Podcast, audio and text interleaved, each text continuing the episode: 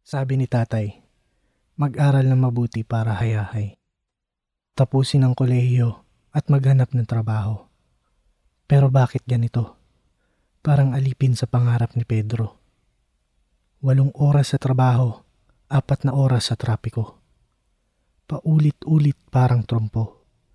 Ayoko na ng ganito. Kung ikaw ay isang corporate slave or O F W, magsama-sama tayo dito tuwing linggo. Sama-sama tayong matuto at makalaya sa modernong pangalipin na to. Sa tulong ng mga libro at mga taong naka-overcome na ng ganitong sitwasyon. Ako si Dec Hernandez.